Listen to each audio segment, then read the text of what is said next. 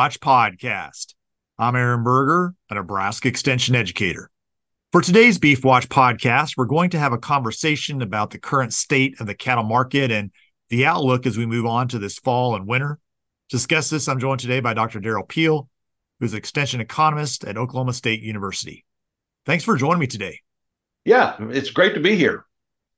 Well, Dr. Peel, it's been a wild ride, I'd say, over the last year as we look at these cattle markets, and it's got even more wild, I'd say, in the last few months here as we've looked at the run-up in prices, fed cattle, feeder cattle, a lot of demand in terms of the futures prices, and also just pretty good demand from a consumer side as well in terms of what products moving for. As we look at the current state of things, help us understand the lay of the land a little bit, and what are kind of some expectations as we move on into the fall? Yeah, you know, it seems crazy already. We have had, as you said, a tremendous run up in cattle prices, particularly this year. Started about a year ago, last part of last year. I mean, we've been in a general uptrend really since the post-pandemic period. But it really took off, here in late 2022 through this year. So feeder cattle prices, for example, are running about 45% above year-ago levels. The big feeder cattle, that's the calves, the big feeder cattle, maybe about 40%. Fed cattle are running, I don't know what the percentage is exactly, but well above a year ago. Box beef is higher than a year ago. And retail prices are higher than a year ago. So, and all of this, of course, is based on the fact that cattle numbers have been getting smaller for several years, particularly the last 2 years with drought liquidation. And now that's really starting to sort of come home to roost, if you will, in terms of the implications for beef production and for the supply-driven nature of this market as we go forward. So obviously a lot of enthusiasm, a lot of excitement. I think for some of us, we remember what happened in 2014, a similar type event, and then it fizzled. And when it did, it fell pretty quickly. Again, no one knows the future, but I guess as you look at all the enthusiasm now, what are some things that might put the brakes to this? Yeah, that's probably the biggest question I'm getting. I'm just starting to do quite a lot of meetings with producers and some lenders. And obviously the big concern or question right now is, okay, we're here, we're at record levels or very near record levels, pretty much across the board for cattle prices. So, how much higher are they going to go is one question, but probably more important in people's minds is how long is this thing going to last? And so, and as you said, we don't obviously know how the future is exactly going to play out. But when you look at the situation that we're in right now, compared to that thing of 10 years ago, we had a very similar setup in some ways where drought had forced us to be smaller than we intended to be and needed to be as an industry. And we put together a fairly rapid expansion coming out of that drought. And the prices lasted about 2 years and then fizzled, as you said, pretty quickly.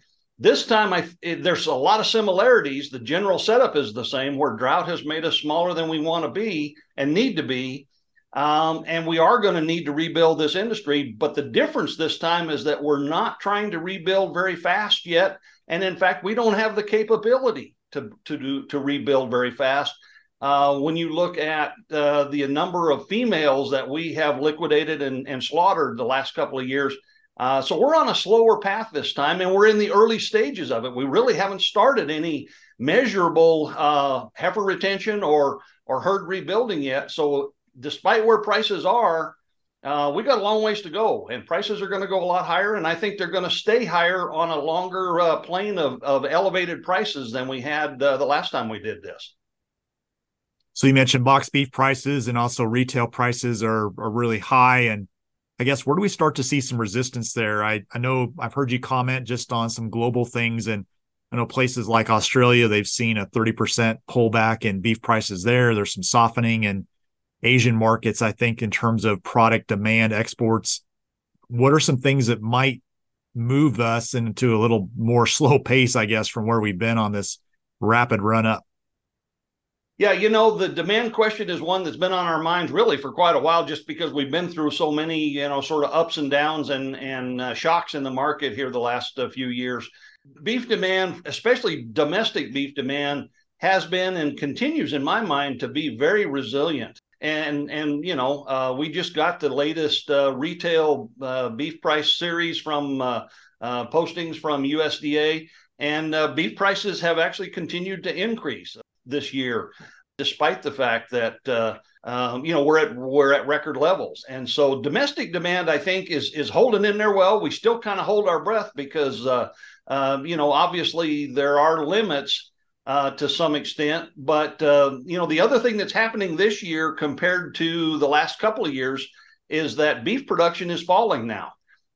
We had record beef production in 2022 because of the liquidation, not a sustainable thing, but simply because we were sort of eating inventory. This year, we're starting to see the consequences of that, where beef production is beginning to fall. So as we go forward, and we're going to see falling beef production for at least another couple of years.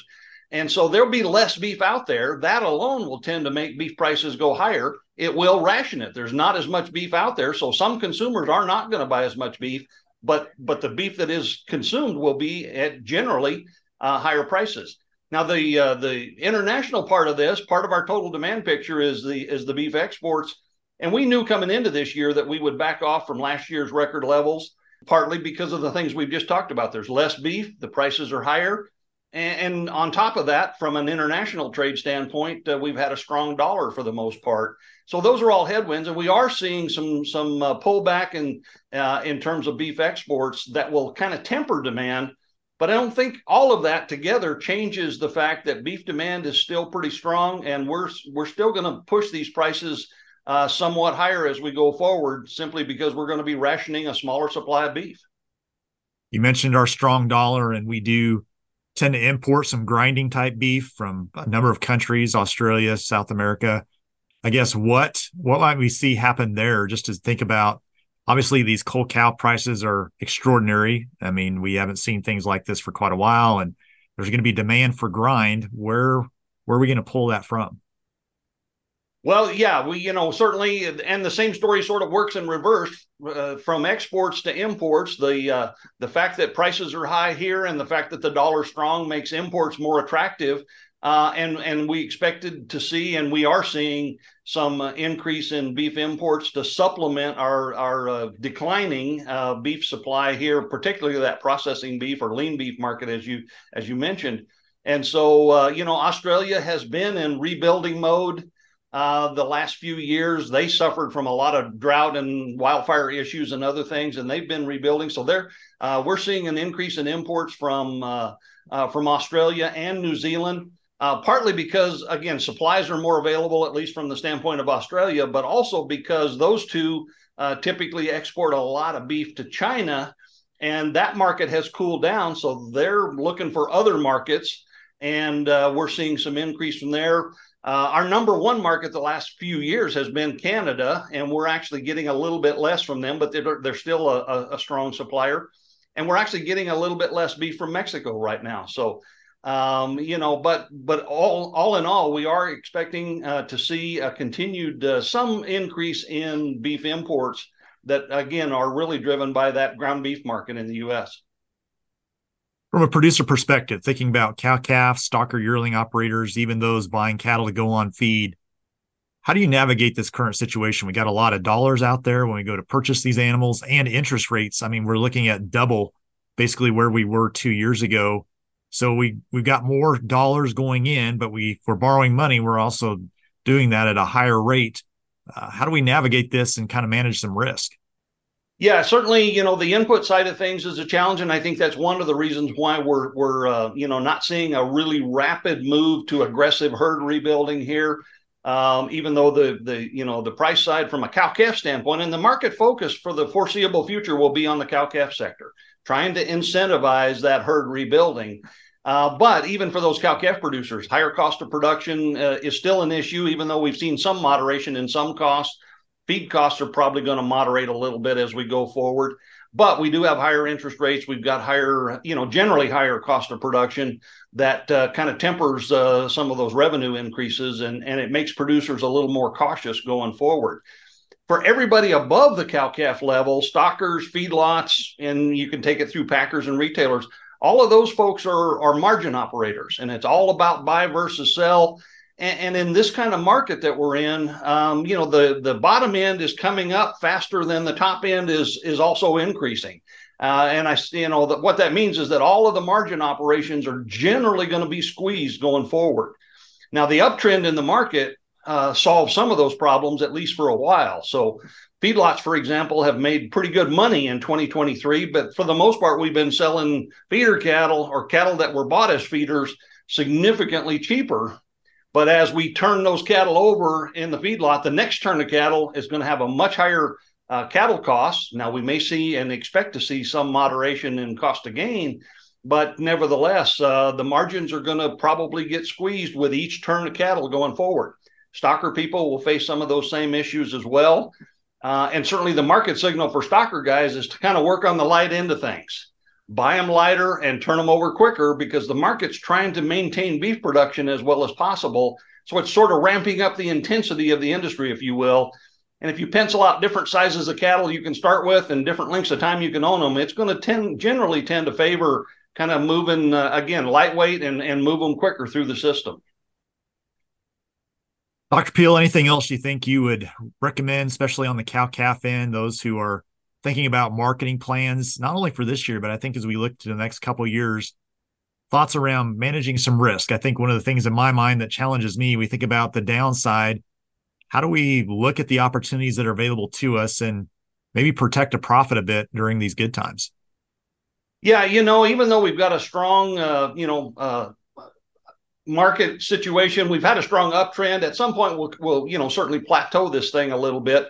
But I think we're looking at strong prices for the foreseeable future, but you can't ever really ignore risk at all levels. I mean, obviously we're still subject to a lot of external threats, and that's probably the biggest thing out there would be some sort of macro or global black swan event that could really just impact everybody, including the beef industry, the cattle and beef industry. And so cow-calf producers, what you're trying to do strategically in this kind of a market is just respond to the market signals, which is to produce and sell as many calves as possible. So, you're trying to minimize herd culling.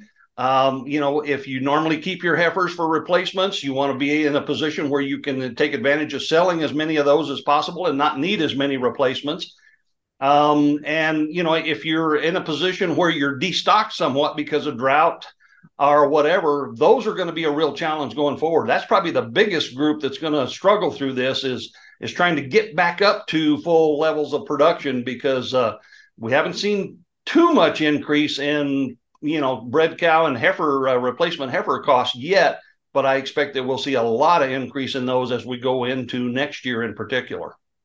Dr. Peel, thanks for your time today. Appreciate your perspective on our current status of things and what's going on. I tell you what, it's great to be here. It's going to be a really interesting ride going forward. We'll have a lot to talk about for the foreseeable future, I think. Well, thanks again for joining me today. You bet. For more information on the work that Dr. Peel's doing there at Oklahoma State University, you can find him there. He's part of the Ag Economics Department there. And again, his contact information is at Oklahoma State University.